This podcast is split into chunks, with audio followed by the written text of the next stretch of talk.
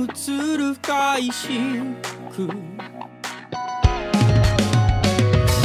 の先およそ4万キロメートル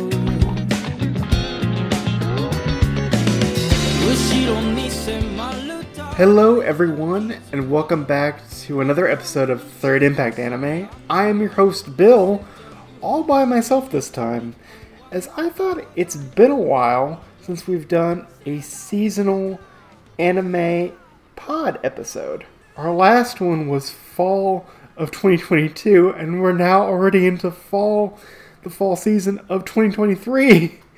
Where has the time gone? So I thought since there's a lot of shows that are piquing my interest this season, I thought I'd get on and kind of give an early impression, as most of the shows, as of this recording, are into their fourth or fifth episode at this point. Now, I don't know how you are, listener, but when it comes to the anime season, seasons, I go in cycles. Where usually the fall and the spring season brings me a lot of shows that pique my interest, and the summer and winter maybe one or at the best two shows uh, pique my interest. Um, but uh, I think that helps because then you're I'm unlikely to have burnout and I'm more willing to get excited for stuff when they come around in- instead of being on the seasonal grind. So it's kind of good to have an on and off season. Now, dear listener, if you're wondering why didn't you talk about this show? Why didn't you talk about Pluto on Netflix? It just came out. So, for Pluto, that's a show that I am also really interested in checking out, but I thought it would be a bit unfair to review Pluto with all the other series that are airing at this time because Pluto is complete and released as one piece, whereas all the other shows are released weekly. And so I thought that'd be a bit unfair to the other shows uh, because of their difference in release schedule. And it also doesn't help that Netflix also doesn't seem to like me when I try and log in. Maybe Netflix is telling me to wait to talk about Pluto another time. And as for any other anime that you might be watching that I'm not watching, and you're telling your phone or your tablet or wherever you're listening to this, why did you talk about this show? Why did you talk about that show? Why did you talk about this show? Well, my answer to that is, well, why didn't you tell me about it? If you told me about it, I might have checked it out, but you didn't tell me. And you could have easily told me on the dead carcass that is Twitter or on the new shiny Bluesky, which is I'm at my usual handle, WB Foreman with the three nines. Maybe you could tell me about anime that you're excited about there instead of screaming into your phone. So now that, that we got that PSA out of the way, why don't we talk about a returning favorite from last year, Spy Family?「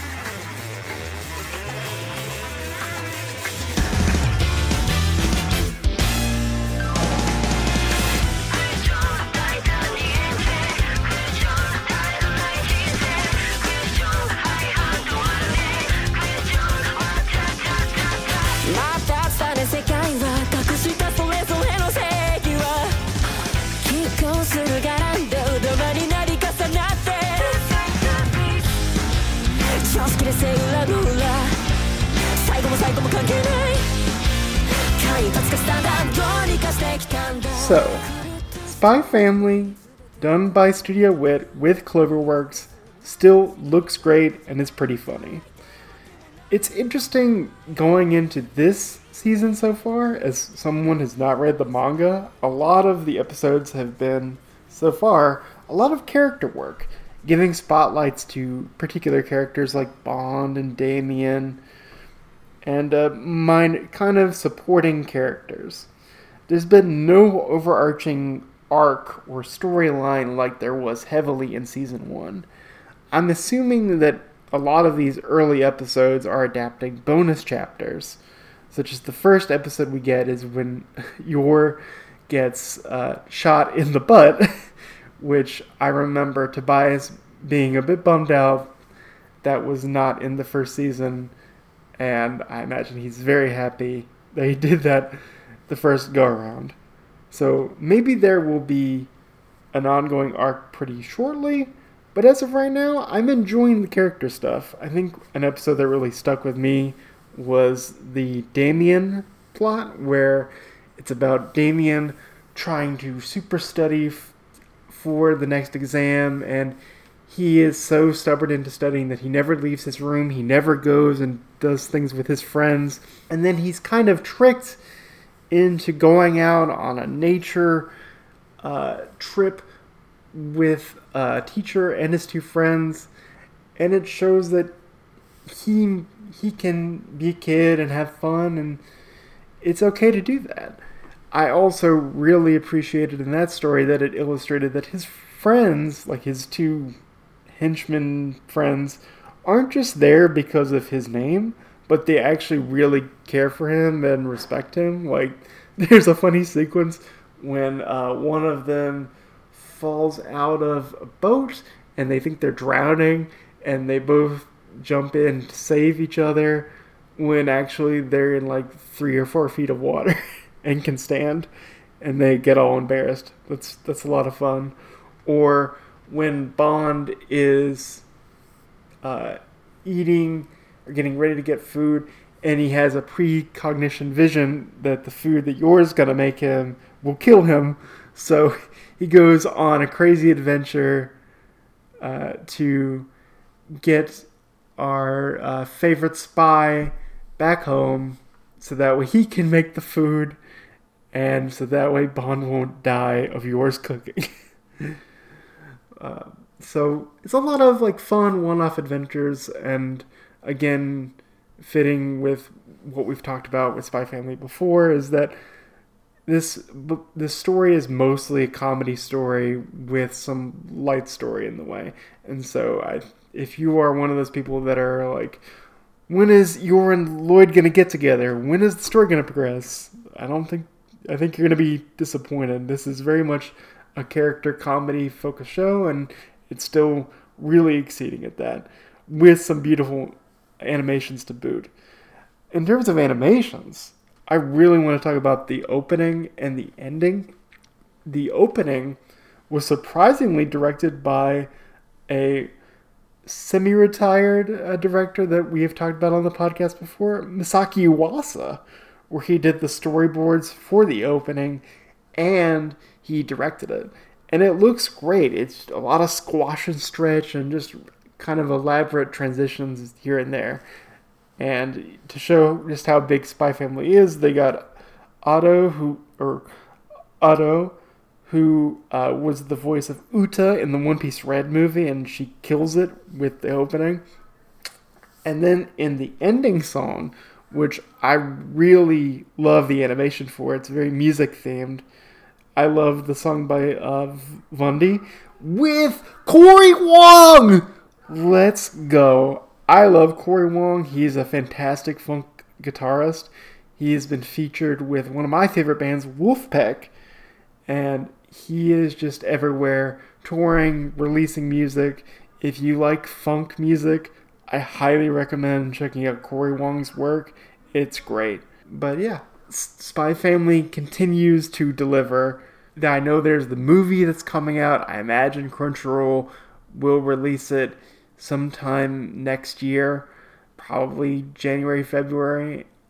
I'll be interested to see how they handle Spy Family as a franchise going forward. If it's going to be like a movie every once in a while, or is it going to become a yearly thing like Detective Conan? Probably not. But we'll see. I, I, I'd be curious what they're going to do with the movie. And I'm going to enjoy what happens story wise with Spy Family Season 2. Now, maybe you want to fast forward to this part. I'll try and make it short because we're going to go to Hardcore Bill Corner as we're going to be talking about Idolmaster Million Live.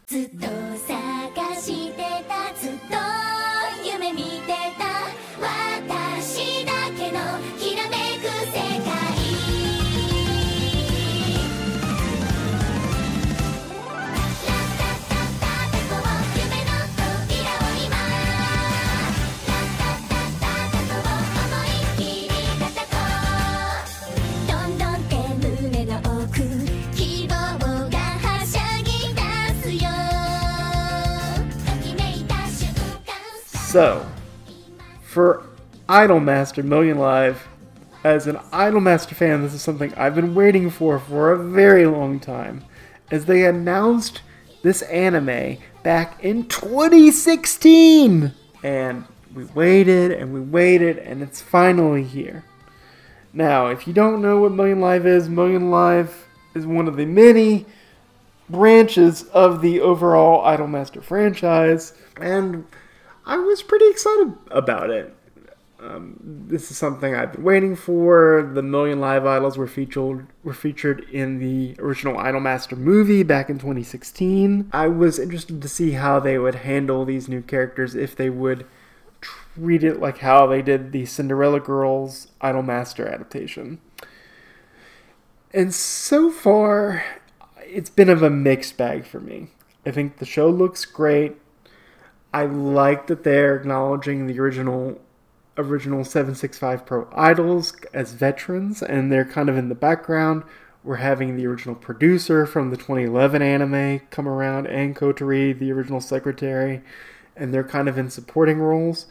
I would love to see the original idols play a larger mentorship role.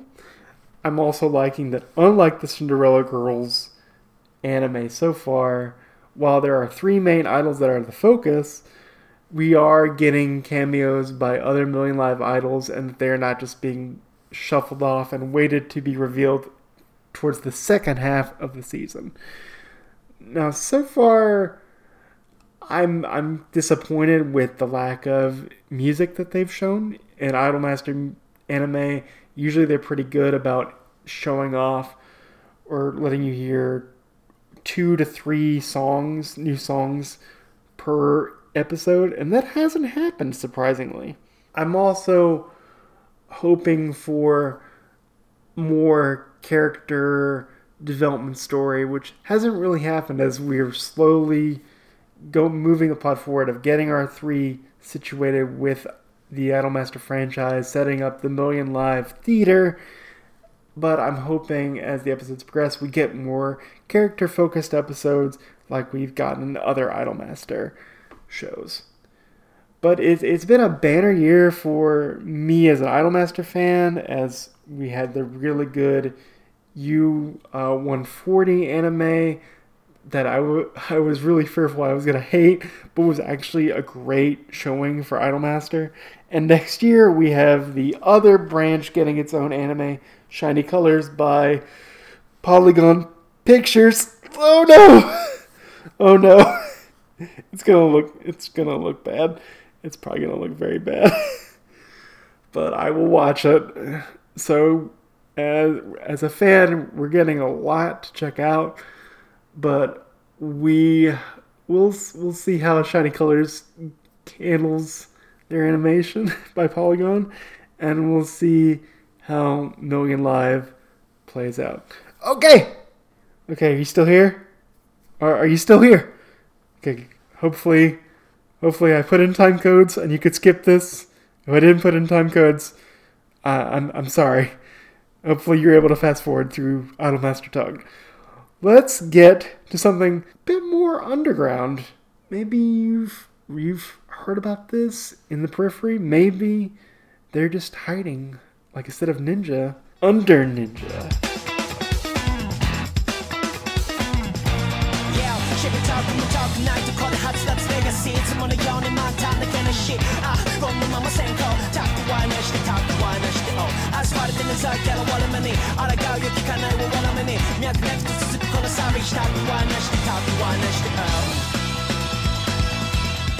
I'm checked out under Ninja because the manga is published by Denpa Books. Denpa is a is an indie manga publisher. They've put out really unique books. I think I'm I mostly know them for putting out the the man who created Gundam gag manga, which I really want to read. And they're also going to put out the classic shoujo sci-fi manga. They were 11 very shortly. So based off their pedigree, I decided to check out Under Ninja. And for the life of me, I don't understand what's going on. Because narratively, this is a very surreal story about these high school students, and they're also ninjas, and there's a Westerner who comes to Japan that wants to be a ninja. And so I'm just really lost with what's going on in Under Ninja, but maybe that's the point. Uh, maybe I would enjoy this more if there was a dub. I think a dub for this kind of abstract, kind of surreal work would make things a bit more uh, easier for me to understand. It'd be the, the sugar for my medicine. But I, I tried the first two episodes and I was just lost. I, I wished I, not wish, but I hope Tobias check this out. Tobias, if you're listening to this, go check out Under Ninja because I think it would scratch a very Tobias itch with its kind of surreal, weird narrative. Maybe you can uh, be the selling point. But it, but it's it's strange. I think if you like kind of weird shows, kind of I guess kind of early Yuasa maybe in terms of stuff not making a lot of sense, you should check this out. I don't know if I'm gonna stick with it. I'm gonna keep trying, maybe. I wanted to check it out because of its kind of uh, pedigree, but I'm a bit confused by it as there's not a strong narrative, and it seems more kind of abstract. So maybe this is more of a Tobias joint than, than it is for me. Or maybe it is for you, dear listener. Now let's move on to something completely different. something that's a bit more romantic with I'm in love with a villainess.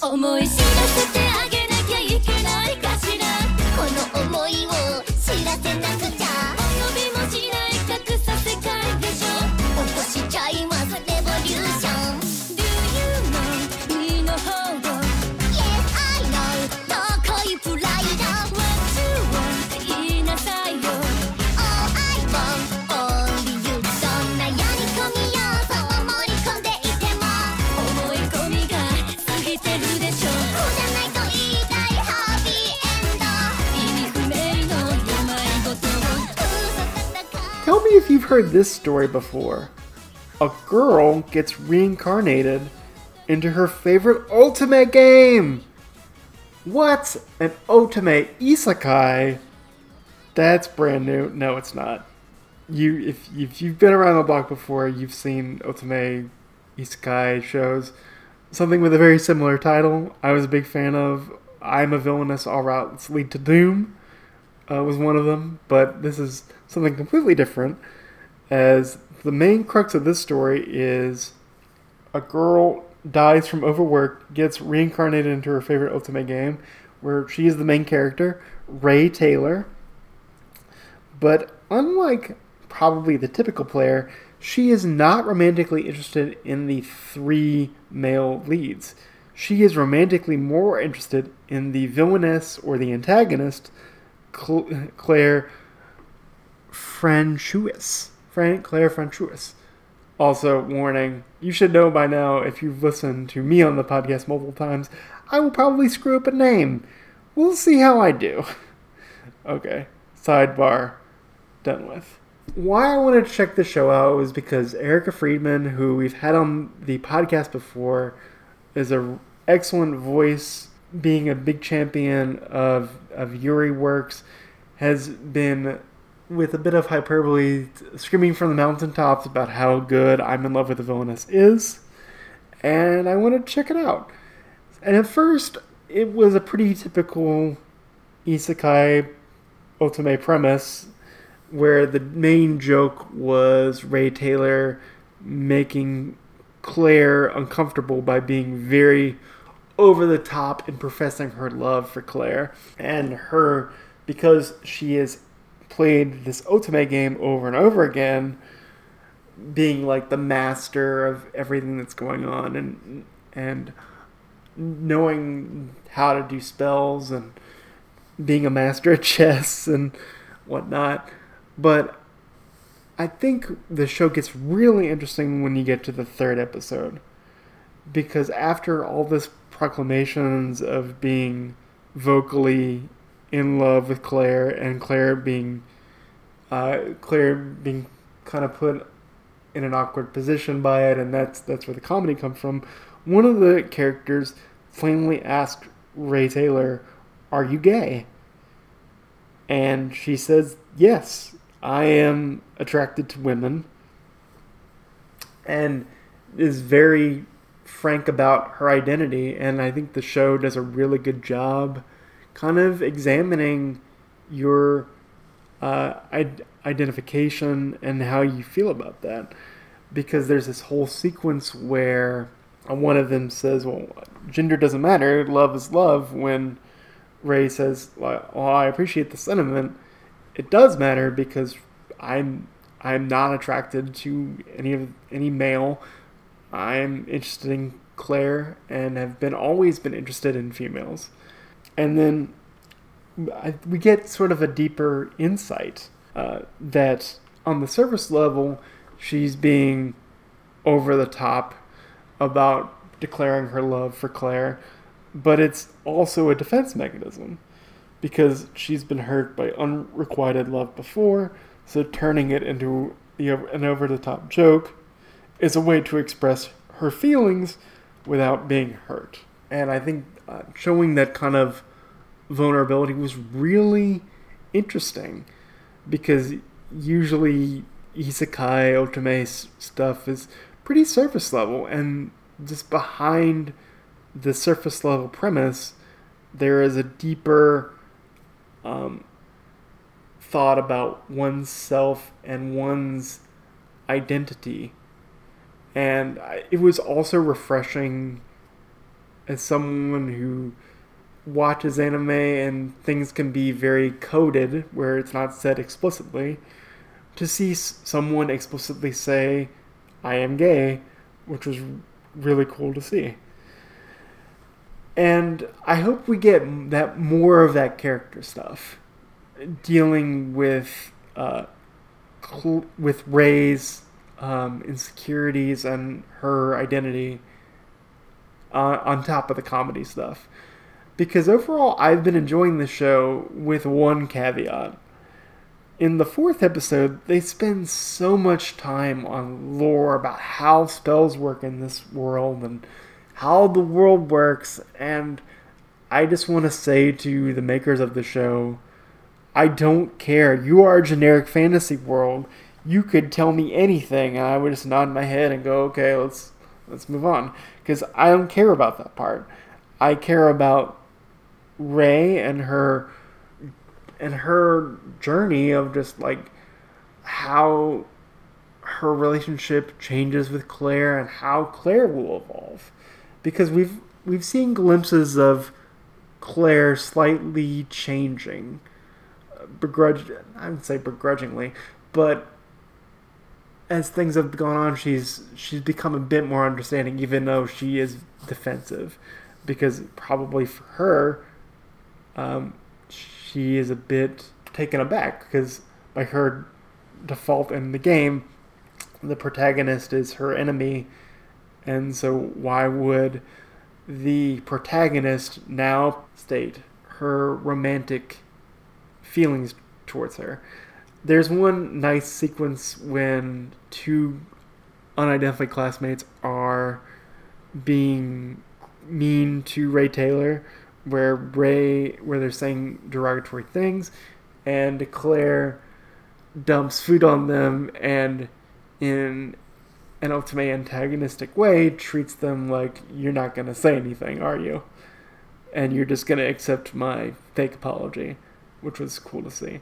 So yeah, I hope we get more of those character moments on top of the comedy and less lore about the world because I could care less about the lore. so, onward to instead of romance, let's go to mechs with Bullbuster.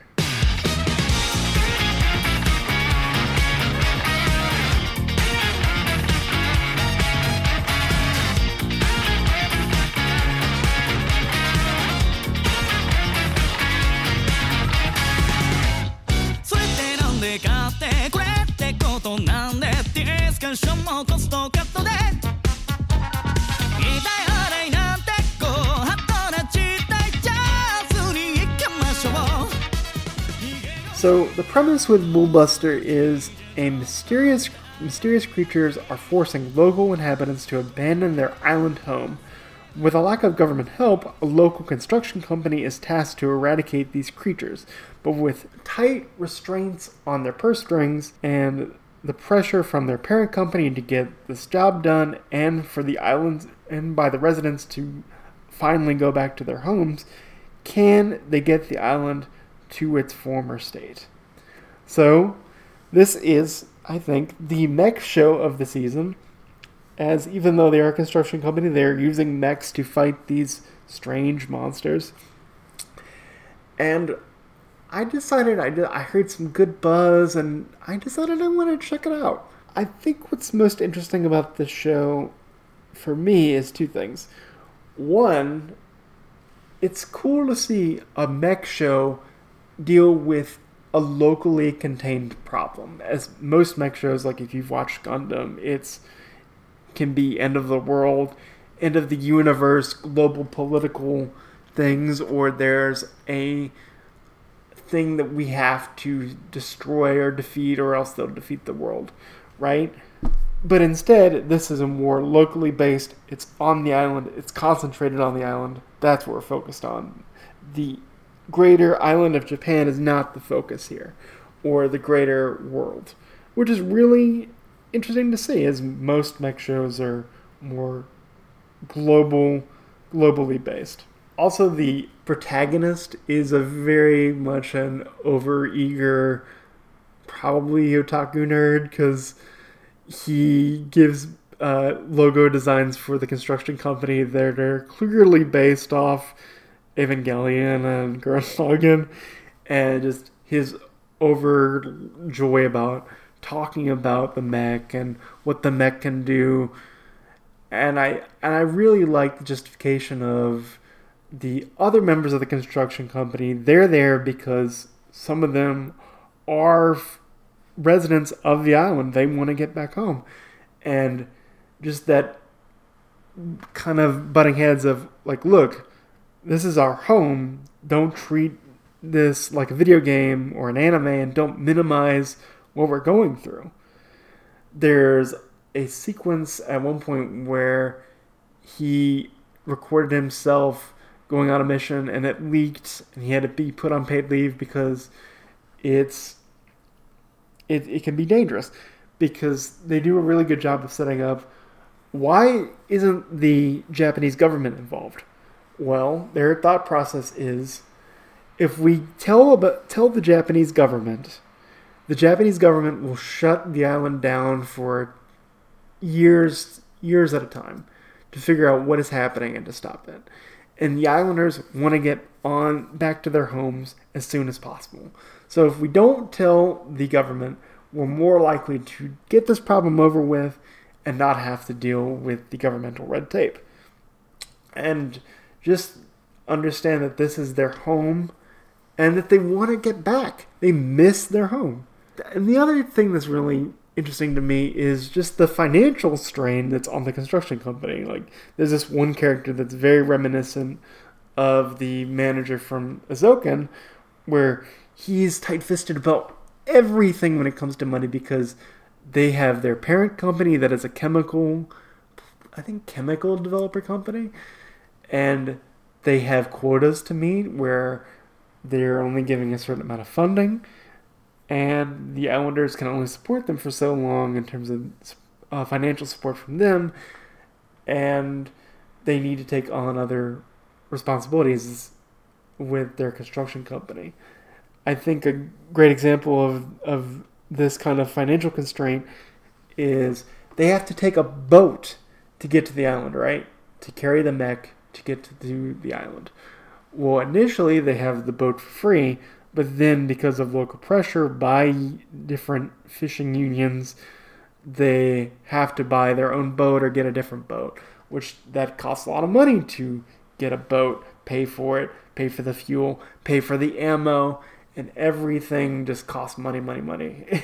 It kind of reminded me it's somewhat in a video game like XCOM where you have a limited resource and we have to be very careful about where we spend it. How is this going to help us? where can we get extra income? Like uh, at one point, the main character pushes, we need to get a new logo because our current logo is old and drafty. If we get a new logo, set up a new website, we're able to maybe drive traffic to the construction business where we can get more work and we can take on more things. So that construction, uh, find uh, the construction kind of tightness of just the cost of things is an interesting wrinkle to to the show because most mecha again treat stuff like ammo and the cost of things like an afterthought. I think the only com- the only show that I can think of that really thinks about the economic cost and the manpower cost is the first Mobile Suit Gundam with the white base and how they only have so much resources as they're trying to get back.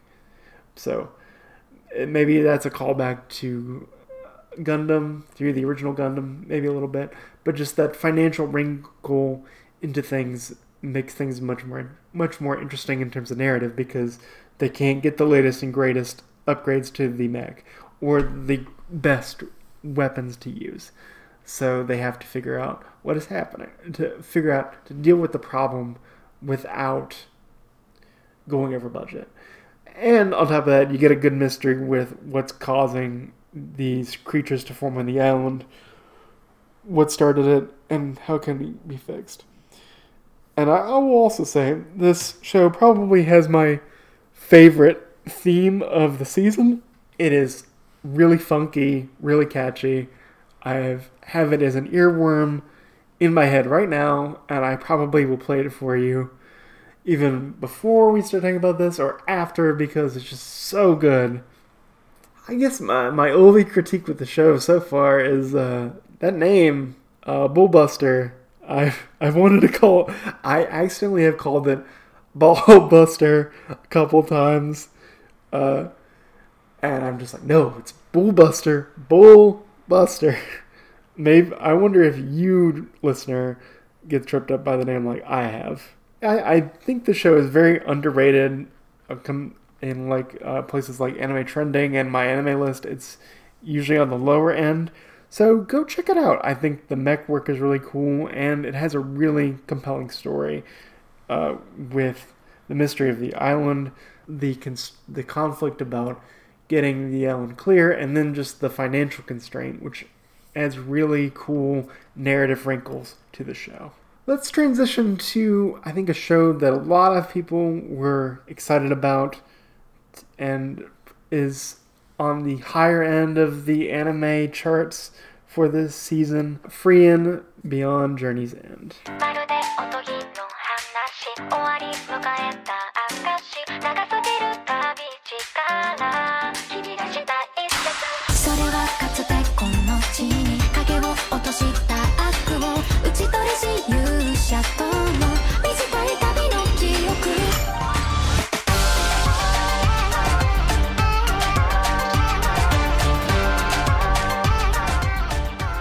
So, what is Frieren about?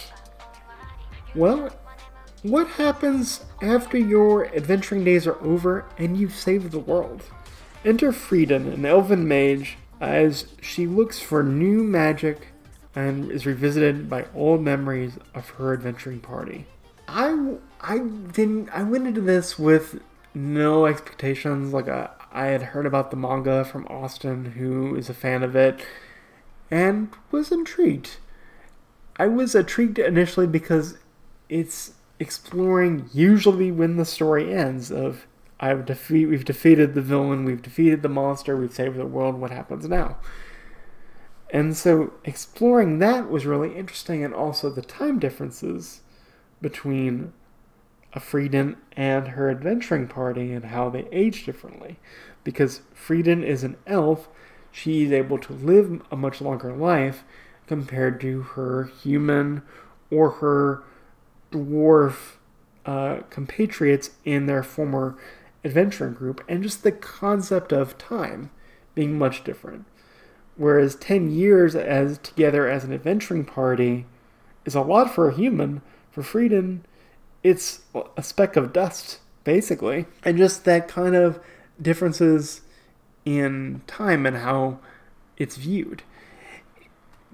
kind of funnily enough, it reminded me very much of Doctor Who because when the Doctor takes on a companion for for him or her, the Doctor his relationship with the companion feels like an instant an insurmountable amount of time whereas for that companion it could be a huge part of their life and just the differences in viewpoint can lead to some interesting situations and views now i'm a bit hesitant to say this but i'm going to be honest here i got through the first six episodes and i was zoning out pretty bad and I and it's not because the show is bad. It has a very gentle pace to it. It's it kind of reminded me of Mushishi back in the day or Flying Witch,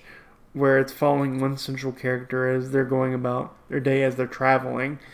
And it's kind of very kind of gentle um, pacing to it. This Frieren is not an, at least from what I've seen, is not a very action oriented show, and it's not a very doesn't feel very plot driven. It's very character driven by Frieren reflecting back on her days in the adventuring party, revisiting old places that she used to be, and seeing friends as she's getting older.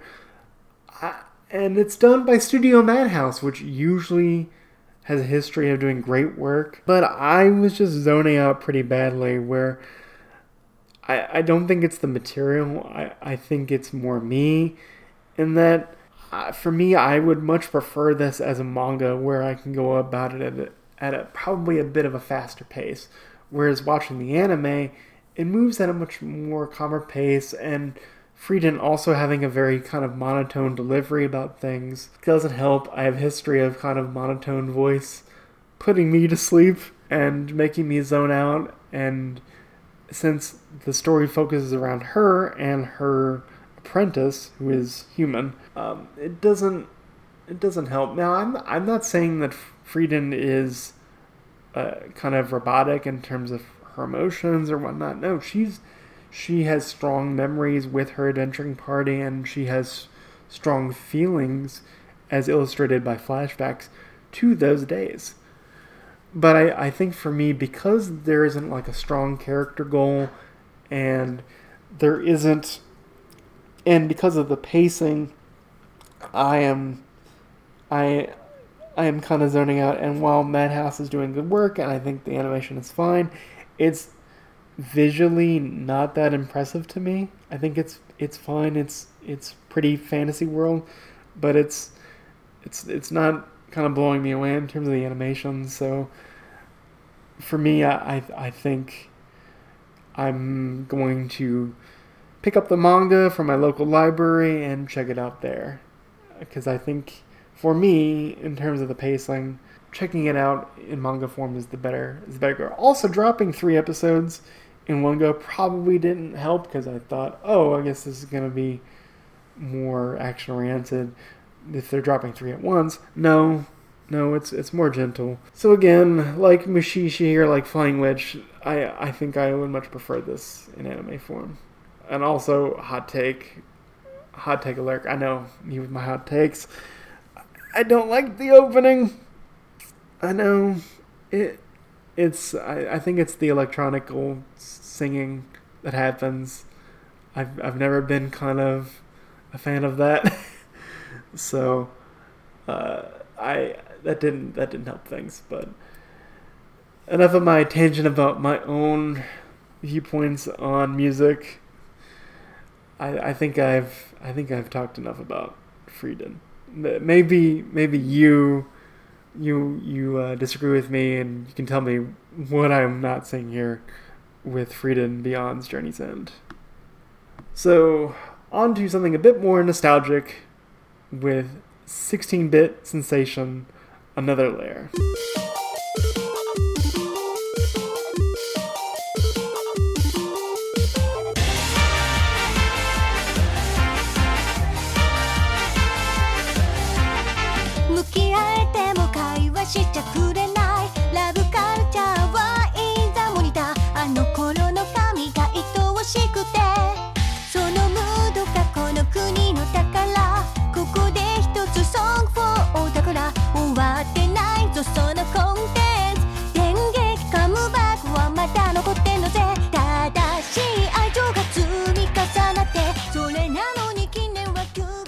So, 16 bit sensation Another Layer is about Koha, who dreams about being an illustrator for a Bishojo game.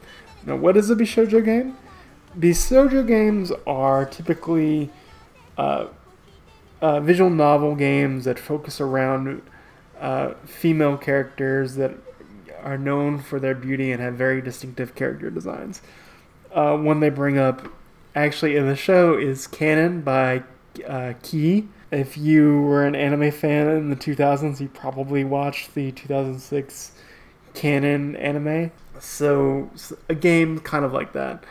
But unfortunately, she is a sub illustrator drawing subpar mobile games at a small developer until one day when uh, she goes to a video game store. An old merchant gives her a bunch of classic Bishojo games. She opens one of the boxes and is somehow able to time travel back to the year of 1992, the golden age of Bishojo games, now joining a company known as Alcohol Soft. Alcohol Soft. Uh, Koha thinks she can finally make her dream game, but she has a problem as she has to deal with technical limitations and the technical differences from her time to the 90s. What makes the show really fun is just it's very nostalgic in terms of the tech and in terms of the games. Like in the very first episode, Koha is holding up a Kanon box, and when she is explaining the plot to the old lady and doing the agoo voice as the main character from Kanon, that made me laugh. And uh, just the differences in technology at the time was also really fun. Like they talk about, they, show the difference in Koha is used to drawing with the electronic pen on a tablet, whereas here in the 90s she is to use a mouse and she has limita- limitations in the amount of colors that she's able to use 15 colors total. And so her trying to make that adjustment and uh, get used to it is uh, is is quite fun. Now uh, slight spoiler after the first episode she's able to get back to the present and then is able to get back to the past but a little further along where instead of being in uh, 1996 it's now 1999 where they're transitioning from the kind of pc 98 machines to windows as that's where game development is going at the time. And just the stubbornness as one of the lead uh, coder designers is having difficulty adjust to that transition. And it's it's just a lot of uh, fun fun nostalgia of like they go to comic hit and one of the main lead uh, designer dresses up like Gendo from Evangelion at the time and it's just it's it's it's fun fun nostalgia I think what also helps is the lead uh, Konoha is very charismatic and she's very passionate about what she wants to do. Like in the first episode, she spends 30 minutes to her boss giving this grand sci fi epic game that she wants to do, or pro- proclaiming to the jaded program designer from the 90s, like, no, Bishojo games are awesome. You should, you should love Bishojo games. And just her energy is uh, very in, uh, enthusiastic and kind of uh, you get really passionate about it. And there's also a lot of uh, kind of older VAs that show up in here, like uh, uh, Yui Horie, who is a, um, a classic Seiyu, shows up in here as one of the characters, and so it's a it's a big nostalgia fest for for me and my friend who is watching it. So if you have nostalgia for kind of 90s technology or uh, those type of games that, during the time, you'll probably really enjoy 16-bit layer, 16-bit sensation. Um, I'm curious how many times she'll travel back in the different time periods as the show progresses, and I, I'm just gonna have a lot of fun with it and just enjoy my rose-tinted sunglasses as I watch the show.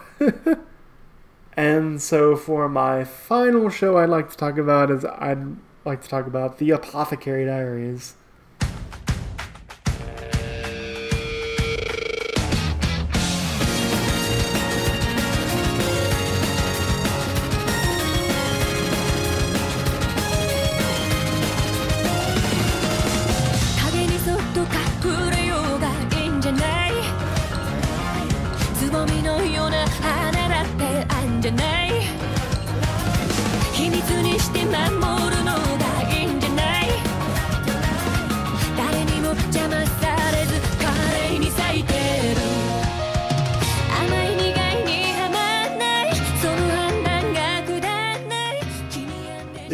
Diaries is about a young girl who worked as a medicine maker in the red light district in kind of ancient China, where then on her way home, she is kidnapped and sold to the imperial palace to be a servant. However, a eunuch who is kind of an administrator uh, notices her intelligence and her eccentric personality as she solves a medical mystery of the emperor's children are dying and no one understands why but uh, she is able to solve the what is the cause of the problem which then gets this administrator's attention. Uh, due to her knowledge and her personality, she is then assigned as a lady in waiting for one of the emperor's concubines, and also is able to craft different medicines, which she has a strong passion about, and leads to one of my favorite uh, aspects of the show, which is the medical mysteries that abound among the palace as she has to solve them. So, if you listened to our last anime seasonal pod, I talked about Raven of the Inner Palace, and this show reminds me very strongly about that without the supernatural element, as they're both set in ancient China, both taking place within a larger palace of an emperor where there are mysteries being solved and we have to figure out what's going on and i love a good mystery growing up watching Agatha Christie movies so this is kind of scratching that itch. I also really love the main character as she's very compelling with her intellect and kind of her no nonsense thing no nonsense about things. Uh, for example the kind of administrator Yurik is very beautiful looking and he is confounded by like why is she not affected by my charms at all? And it just confounds her it just confounds him. Um, and just her reactions of just what are you doing? It's, it's making me feel uncomfortable. Is uh, quite funny. But I, I think like like Raven of the Inner Palace the thing that drives it is the medical mysteries that are afoot. In one of the later episodes, one of the lower concubines is kind of sleep dancing, and they want to understand why that's the case. And at first, they're looking at it through a medical perspective, but there's a larger reason to why that's the case, which I won't spoil because I want you to see the Apothecary Diaries. I will also say a big highlight for me for this show is it's being produced by OLM, who did Komi Can't Communicate, and as expected, at least for me, OLM is doing some beautiful animation. I just love the color palette of this show. Like all the dresses and all the concubines look gorgeous, and just the bright color palette that is throughout the show. It looks gorgeous, and it, it's a real uh, sight for the eyes. Uh, do I want to make this my dark horse? Eh, like I did Raven of the Inner Palace? I don't think so, because I know this this uh, this title has a fan base. So I think I'm gonna give it that to uh, Bullbuster, as there's not a lot of people checking that out. But yeah, I, I would say, even with it not getting my Dark Horse stamp, I am really enjoying the Apothecary Diaries the most. I am excited for whenever a new episode out comes out, and it's kind of scratching that mystery itch I have. So, I highly recommend checking it out. So, we are at the end of my thoughts about this fall 2023 season. I, I'm, I'm watching a good amount of shows. If there's anything that I'm missing, uh, please let me know. Most of these shows are on Crunchyroll. I think that's just the way things are going forward. HIDIVE has some things, but uh, none of them really appealed to me. And I think that's just that's the way it's gonna go. Is Crunchyroll's gonna get most of the big releases, and Netflix will get a few things. But uh, unfortunately, we live in the age of the monopoly of Crunchyroll. So if you want to check out, I think all of these shows, all of these shows are primarily on Crunchyroll, and you can check them out there. And if you think I'm missing anything, you can let us know on uh, the husk that is Twitter, where uh, we have a Twitter account, ti underscore anime, or you, I'm still there at WB Foreman 39. I'm also on Bluesky now. It, it's a it's a nice nice new place to be, Bluesky. If you if you're on there, I'm also WB Foreman with three nines on there as well. And if you think I'm missing anything in terms of shows or anything I should check out, just let me know. I'm I'm always on the lookout for new things and there's always something new coming up. I'm just shortly we should be getting the uh, Netflix Scott Pilgrim anime done by Science Saru, which I know a number of us are excited about. For me, next year we have uh, the next season of Laid Back Camp, first one done, not done by C Station. So there's always stuff to look forward to in terms of anime.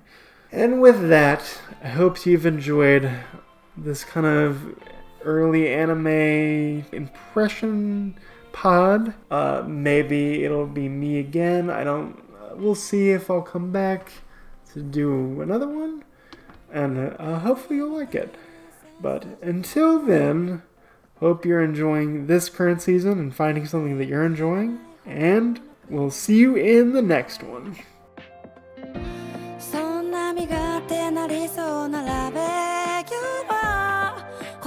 にできずに飲み込んでしまうのでした。思い出はまだ金木犀。